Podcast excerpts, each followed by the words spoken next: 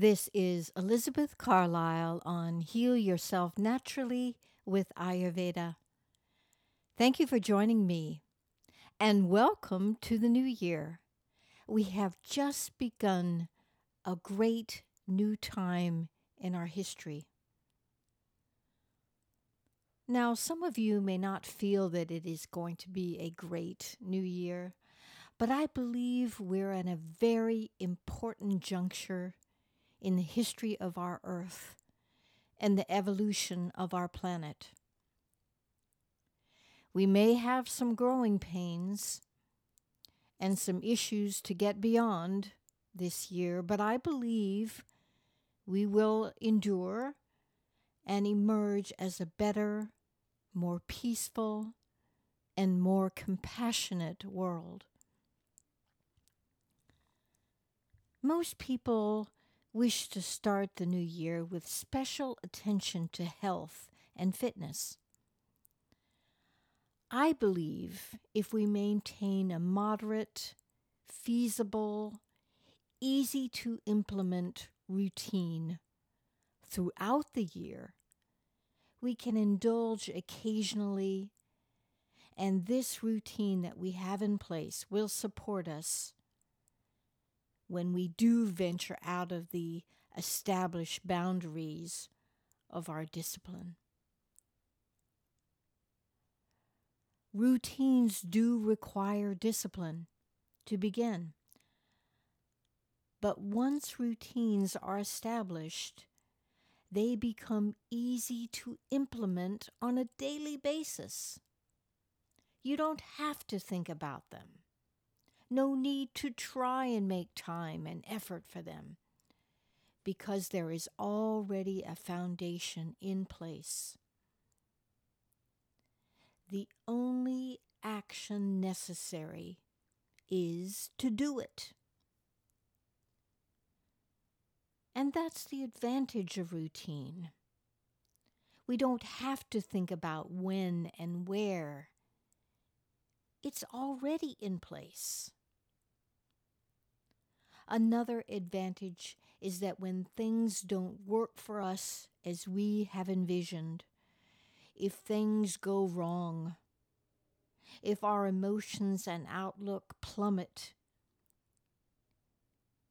we have the necessary routines in place to pick up our spirits and revive our enthusiasm for life it's all in daily routine.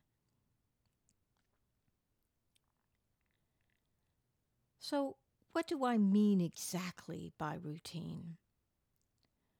Most of us have a morning routine of getting ready for the day.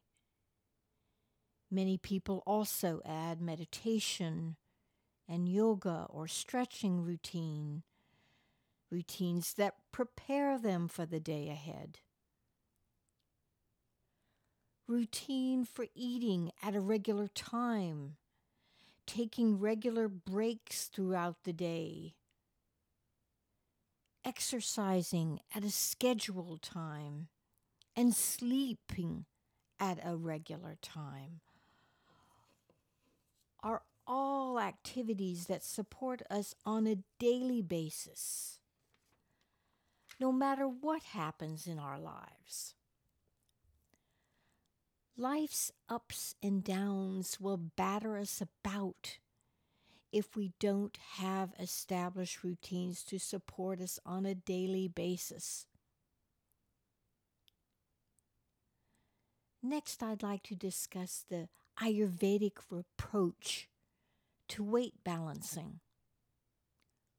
First and foremost, I believe all of us deserve a healthy, energetic body.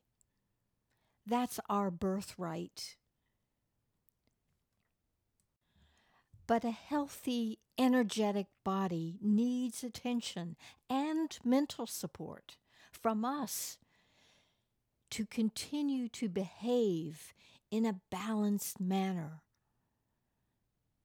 And what I mean by this is that we must believe in our body's natural ability and aptitude for health, for necessary repairs, to support us when we need it. In return, we provide nourishment, exercise, and most importantly, love of self. Gratitude for the body's ability to heal and support us in our chosen activities. Gratitude and self love are paramount. That being said, what tools can we utilize to support our body other than established routines, as I discussed previously? To support weight balancing, Ayurveda advocates three meals a day only. Why? The body requires about two to three hours between meals to adequately digest the food. Snacking interferes with this, so try to avoid any kind of snacking. By adding more food in a stomach that's already digesting food is a fast track to producing more toxins. I personally think we eat more food than we need. So keep your meals light. Use high quality foods and eat only the amount you can hold in your two cupped hands. When you hold your two cupped hands together, side by side, this is the size of your stomach. As you may have heard many times before, eat a good quality breakfast. The biggest meal, according to Ayurveda, should always be at lunchtime when the body's agni or digestive fire is the greatest. Dinner should be light but nourishing. And try to eat only when you are hungry. When we eat nourishing, light, high quality meals, our body will naturally achieve its own balance. Everyone has a unique balance. We don't ever want to starve the body, but give it what it asks for. It rarely asks for cheesecake. That's the mind the body will naturally crave good, nourishing food. Dairy and wheat are more difficult for the body to digest. So, if you wish to balance your weight, it is best to it is best to minimally consume these foods because they will temporarily hold on to excess weight in the body. I like to sip warm water or drink white tea, which is a very mild tea and very, very little caffeine, throughout a good part of the day. This assists digestion creates satisfaction and fullness, and helps to cleanse the deep tissues of the body. White or green tea helps break down fat because these are filled with antioxidants. Next, it's important for us to be aware of not just what we eat, but how we eat and why we eat. Let's talk about a simple way of monitoring hunger level.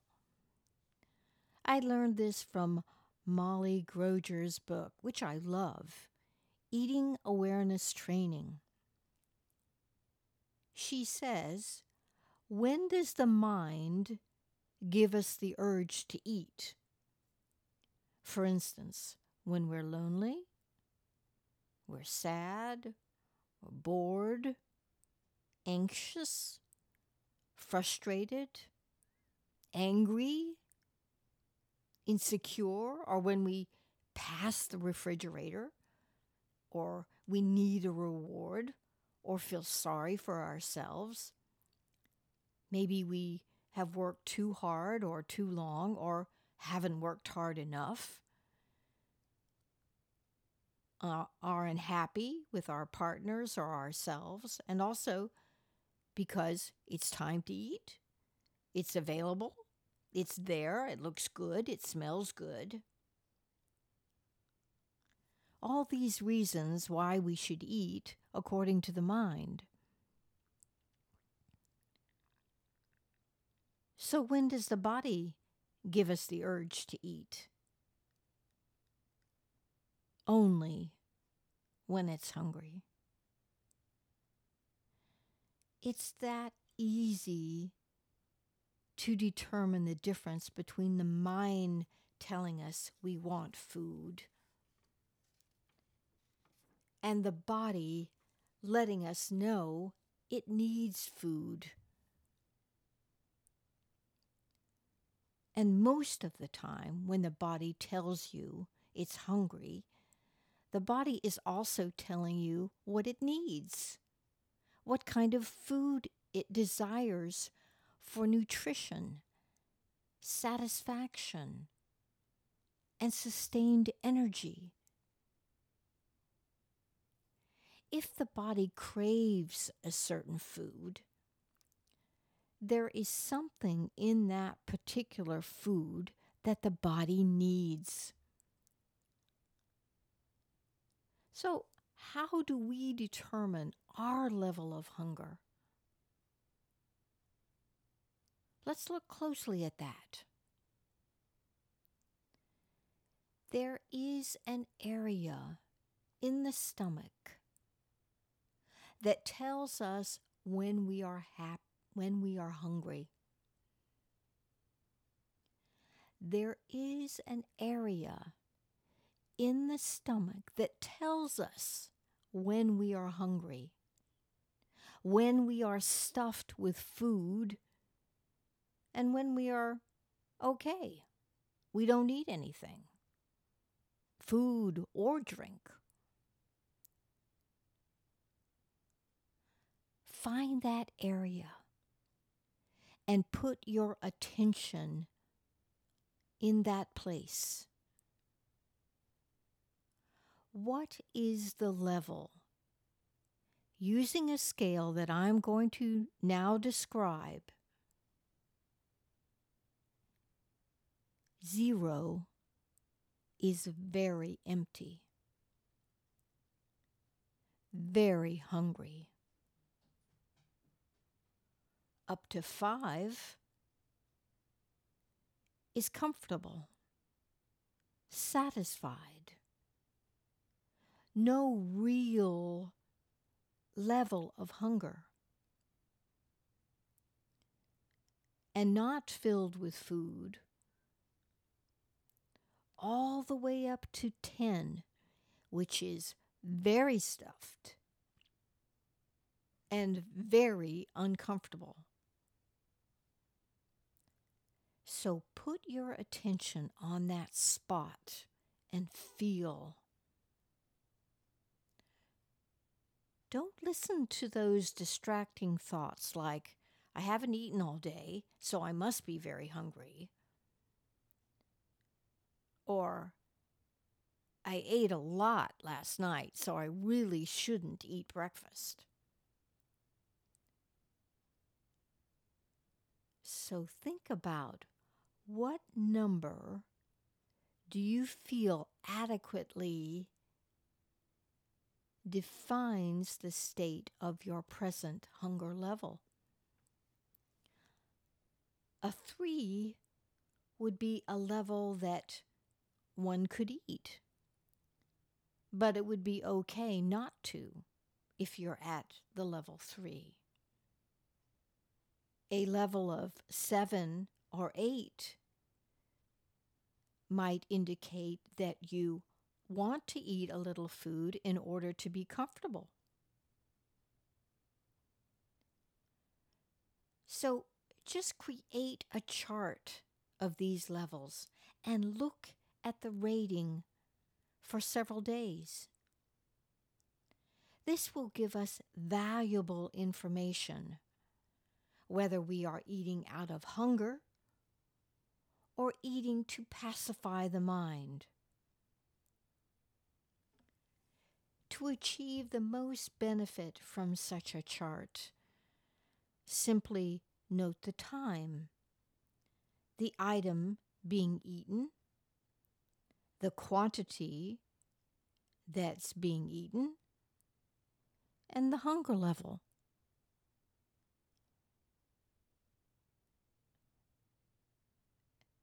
You'll find that if you continue to do this for several days, you'll get better at judging your hunger level.